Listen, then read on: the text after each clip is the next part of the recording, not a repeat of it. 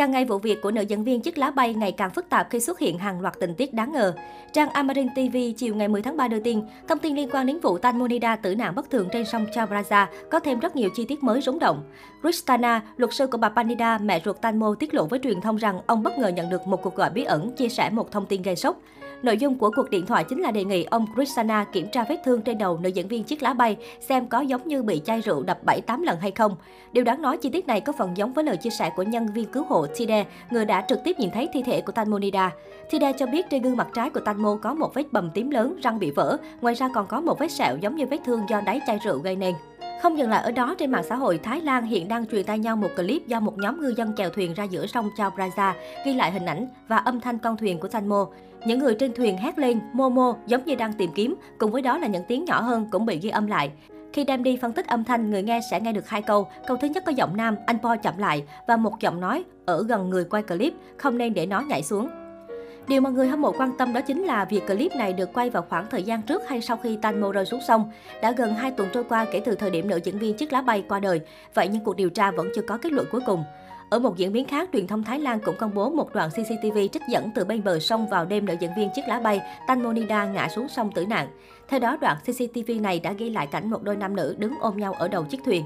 Đáng nói khi quan sát kỹ hơn, người nam mặc trang phục đen còn người nữ mặc váy kem. Cả hai đứng ôm nhau vô cùng tình tứ tại mũi thuyền.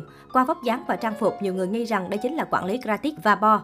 Hành động ôm nhau như tình nhân của hai người cũng khiến dân tình đặt dấu hỏi lớn.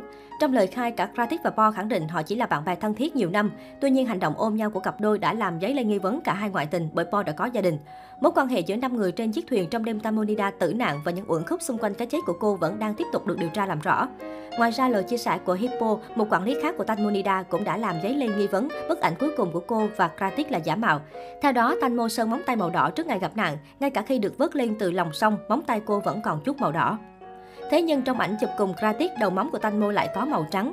Trước đó bức ảnh này cũng đã bị nghi ngờ giả mạo bởi thời gian đèn trên cầu đã tắt từ 21 giờ, trước thời điểm 21 giờ 56 phút của bức ảnh khá lâu. Vụ việc của Tanh Monida không chỉ gây xôn xao dư luận mà đến chính phủ Thái Lan cũng phải lên tiếng.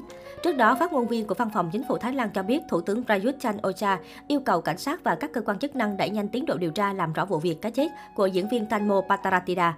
Ngoài việc chia buồn với gia đình Tanmo, Thủ tướng cho biết người dân cần ý thức trước những thông tin xung quanh vụ tai nạn của nữ diễn viên.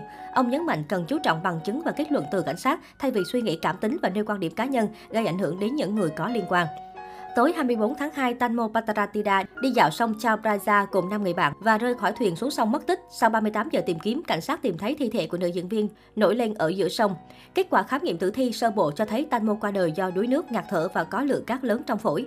Tang lễ của Tanmo dự kiến diễn ra vào ngày 11 đến 13 tháng 3. Thi hài nữ diễn viên được đưa đi hỏa táng vào ngày 14 tháng 3.